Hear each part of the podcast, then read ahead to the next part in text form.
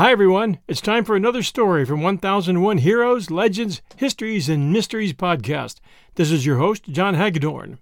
And I have a legend and a mystery for you today. Tonight's story The Other Friday Night Lights takes place in Texas and involves a story about a very unusual Texas phenomenon called the Marfa Lights. M A R F A, which were first witnessed by a rancher back in 1883, and they still continue today. The story of the Marfa Lights is full of urban legend and accounts, and makes great subject matter for some storytelling here. Meanwhile, my title, The Other Friday Night Lights, was inspired by the title of H.G. Bissinger's book, Friday Night Lights A Town, a Team, and a Dream, a monster bestseller that inspired an Academy Award winning movie followed by a very popular television series. The story centers around the economically depressed town of Odessa, Texas, and their heroic high school football team, the Panthers. And what a story it is! If you drive southwest from Odessa, which is about a two hour and 45 minute drive, you'll reach Marfa, a small desert town in West Texas, not far from the Mexican border. Population around 2,000, and it's known best for what is commonly called the Marfa Lights phenomenon, which you can watch most nights from a viewing platform that was built nine miles east of town, on the south side of Route 90 near an abandoned air base. Watching from here, you're looking across the Mitchell Flats to the Chinati Mountains about, about 50 miles distant, and it's from here that thousands of curious watchers are able to witness the moving lights, called the Marfa Lights. Of course, the skeptics will tell you you're seeing a type of light refraction from headlights passing on a small highway in the distance. The problem with that theory is that there were no headlights back in the 1800s, where our story begins. In the 1870s, in the Texas Panhandle, much as it is today, ranching was a preferred way of making a living. Winters out there can be brutal, and ranchers needed to ride up into the out of way places to round up their strays. A rancher named Giddens, who had a spread that bordered the Chinati Mountains, was no exception. His quest for strays took him up into the mesas and rugged canyons of the Chinatis. He was searching for missing livestock near the old abandoned mining town of Shafter one evening when he was caught high up in the mountains by a sudden blizzard, a whistling blue norther.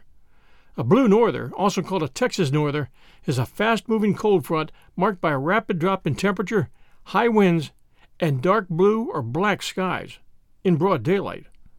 The temperature in a Texas norther can drop 30 degrees in just a few minutes. He was enveloped quickly in darkness, and the storm was carrying snow. It was a dangerous situation to be in. Blinded by the storm and the darkness, and knowing that he had to find some kind of shelter fast, he began groping his way along the hillside, leading his horse.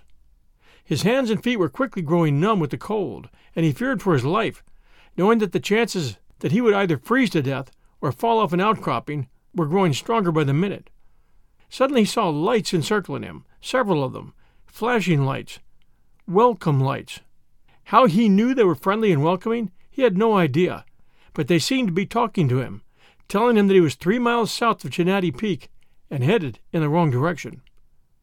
Furthermore, the lights somehow told him that he was dangerously near a precipice. He must follow the lights or die, they communicated to him. So he followed the lights. They led him to a small cave, which was shelter enough to save him from freezing. The largest of the lights remained in the cave close beside him, and provided light to see and even some warmth.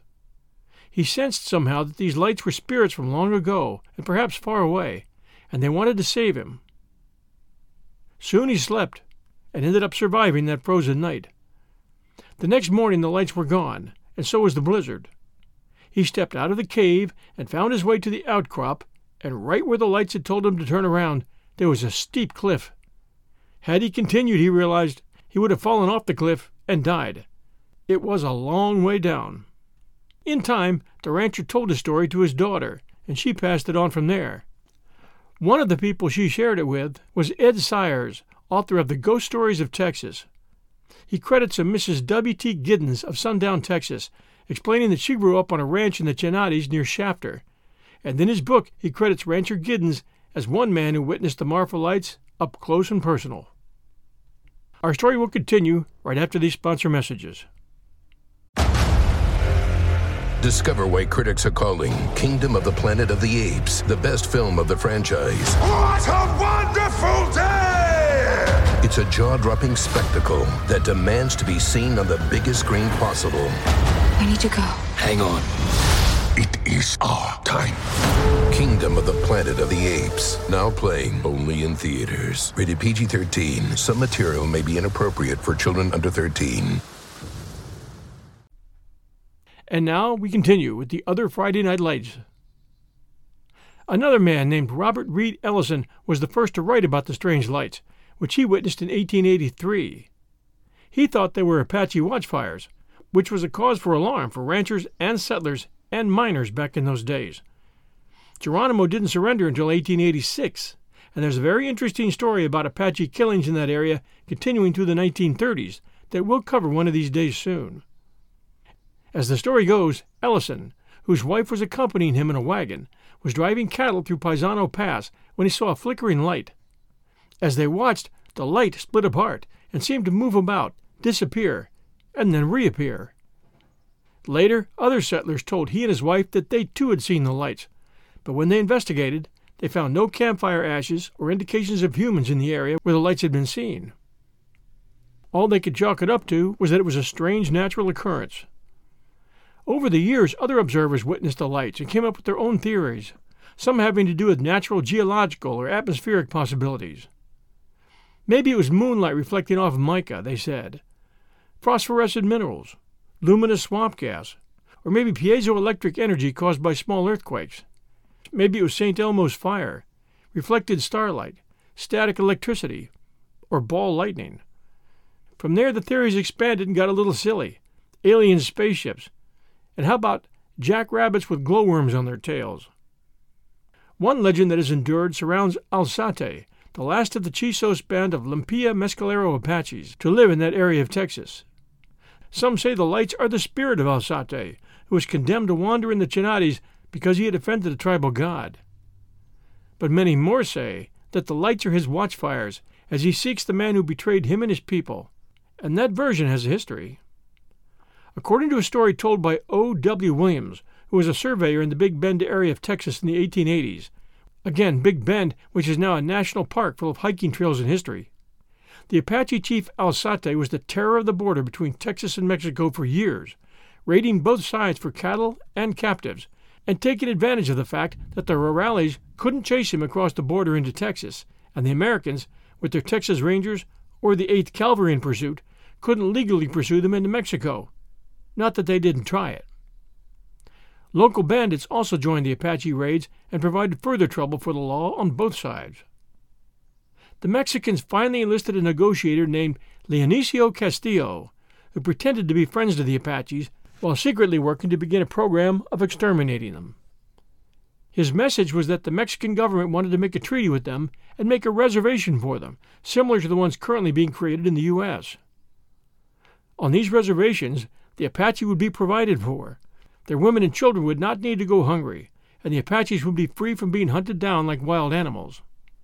Castillo even had papers, fraudulent but impressive looking, with gold seals and ribbons, to show Alzate and the others as proof of Mexico's willingness and sincerity. It took some time, but Alzate finally agreed that he and his band would come to San Carlos in Mexico to be offered the treaty, and there they would be provided with a grand fiesta. They would receive presents and provisions, Castillo promised. Alzate agreed to go, and on the selected date he placed sentinels on nearby mountain tops to warn him of any danger. That year is believed to be 1879. His men then entered the town and were treated to gifts as well as a huge feast of roasted beef and goat, with a Mexican drink known as mezcal. And by evening, most of Alzate's warriors were drunk. Their sentinels, waiting to get in on the fun, abandoned their positions on the hilltops and joined the festivities. Two companies of Mexican soldiers moved in late that night surrounded the encampment, killed some of Alzate's warriors who tried to resist, and captured and shackled the Indians, including Alzate and his two lieutenants, Colorado and Zorrillo. They were marched to Ojinaga, opposite Presidio on the Rio Grande, and there executed by a firing squad. This was believed to be just one version, until in the 1930s Alzate's grandson confirmed it. Soon after, sheep herders and vaqueros swore they saw the ghost of Alzate as he searched for his killer, they said that lights would appear. the lights of ghostly campfires he was setting to call back his warriors. Others said his widow climbed the mountains to light fires to call him back. At any rate, the ghost lights became attached to Alzate in legend. Mexican rurales became fearful of the growing legend and searched the area. There was a cave where the ghost lights had been seen often, and they searched for that and found it. It showed signs of recent occupation, and they started calling it Alzate's Cave. The rumors of an uprising led by ghost warriors so unnerved Castillo that he left the country. As the legend goes, the ghost lights stopped when Castillo left. A few years later he returned, and the lights began again. At that point, Castillo had had enough and left for good, but the lights never stopped. According to William's account, the bravest and most curious finally reached the cave. As legend has it, it was there that they found the remains of the great chief Alzate near the ashes of a long dead fire. One version of that old legend has Castillo escaping the country through the Chisos and Chinati mountains and stopping in a cave one night to camp. While staring out at the rock facings on the mountain ridge facing the cave, according to legend, is remembering his betrayal of Alzate and the rest of the Apache. Then his eyes fixed on one of those ridges in the moonlight, and the exact likeness of Alzate's face appeared on one of the ridges. He turned his head away and faced the back of the cave, but couldn't escape the sudden wind that sprang up, taking on Alzate's voice as it cried out for his soul. There is a rock face in the Chisos today which has been spotted and photographed by hikers, and it's called Alzate's Face.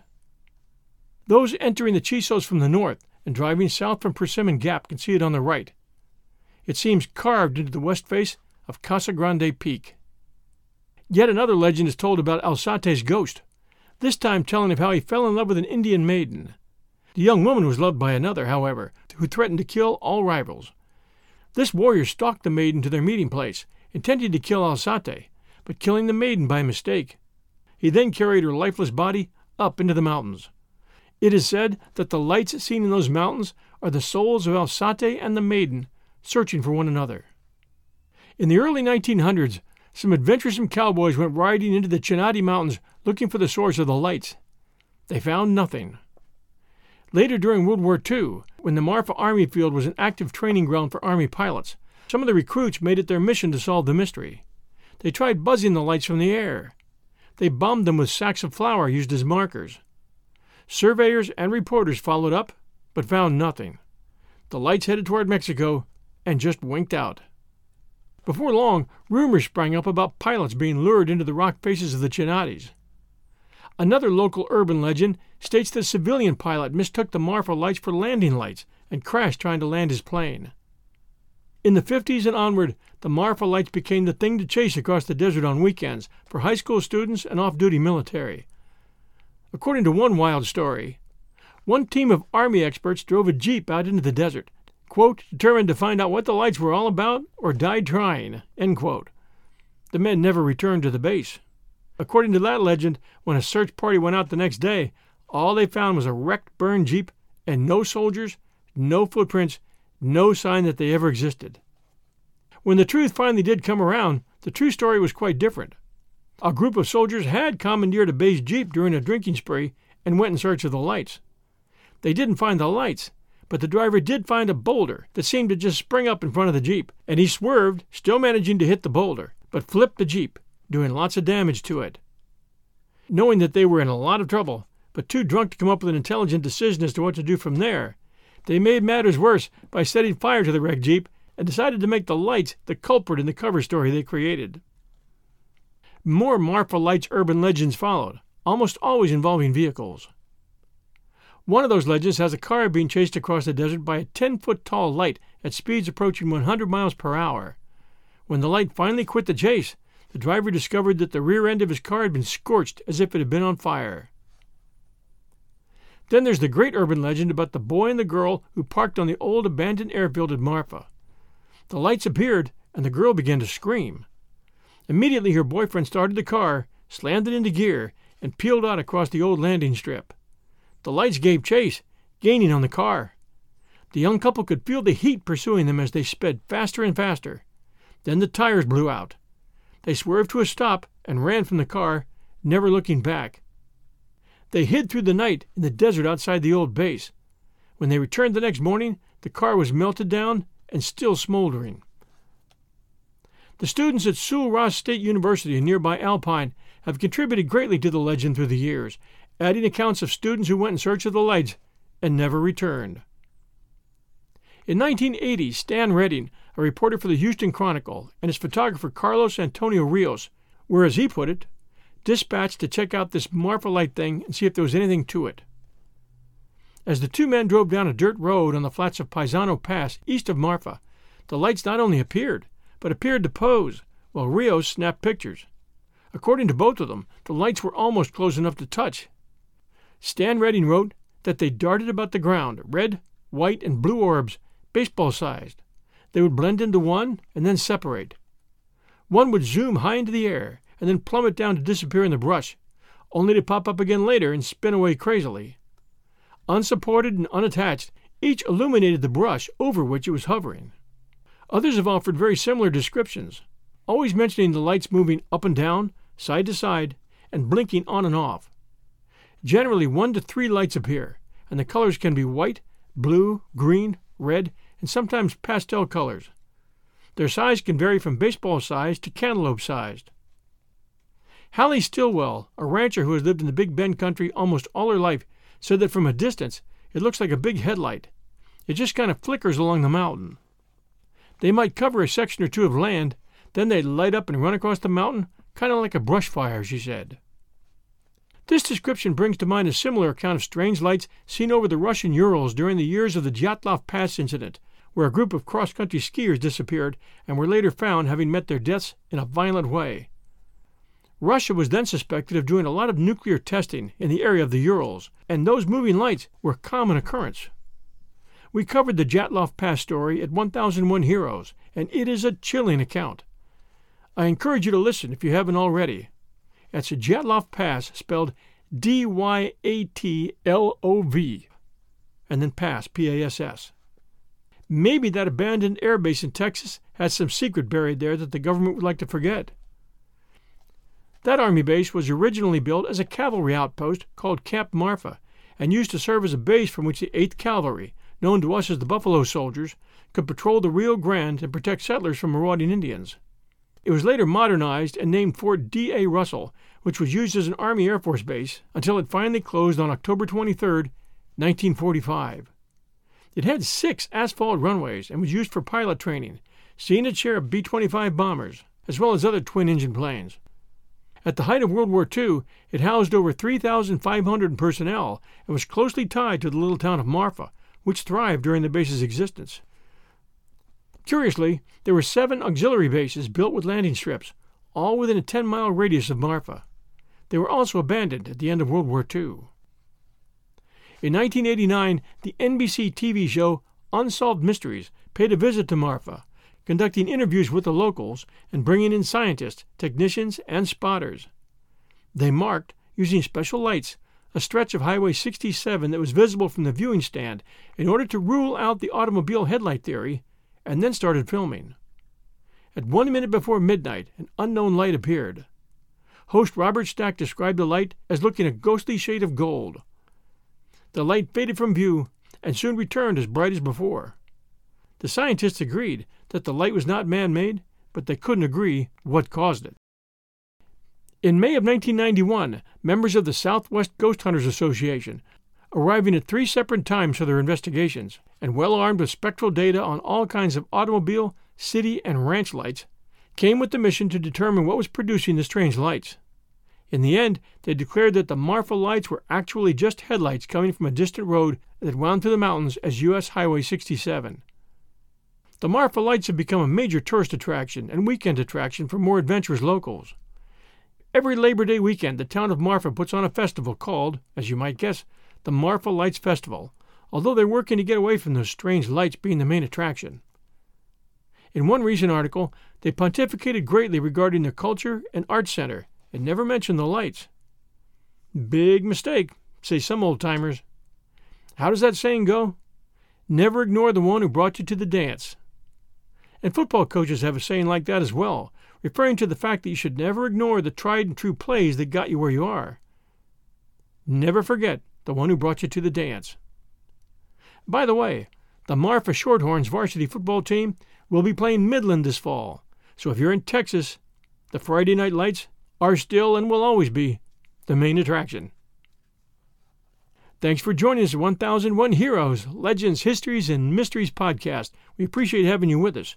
We appreciate you sharing our show with friends, and we appreciate you taking a moment to send us a review. Until next Sunday night at 8 p.m. Eastern, everyone. This is your host, John Hagedorn. This is 1001 Heroes, Legends, Histories, and Mysteries podcast. Stay safe, and we'll be back soon.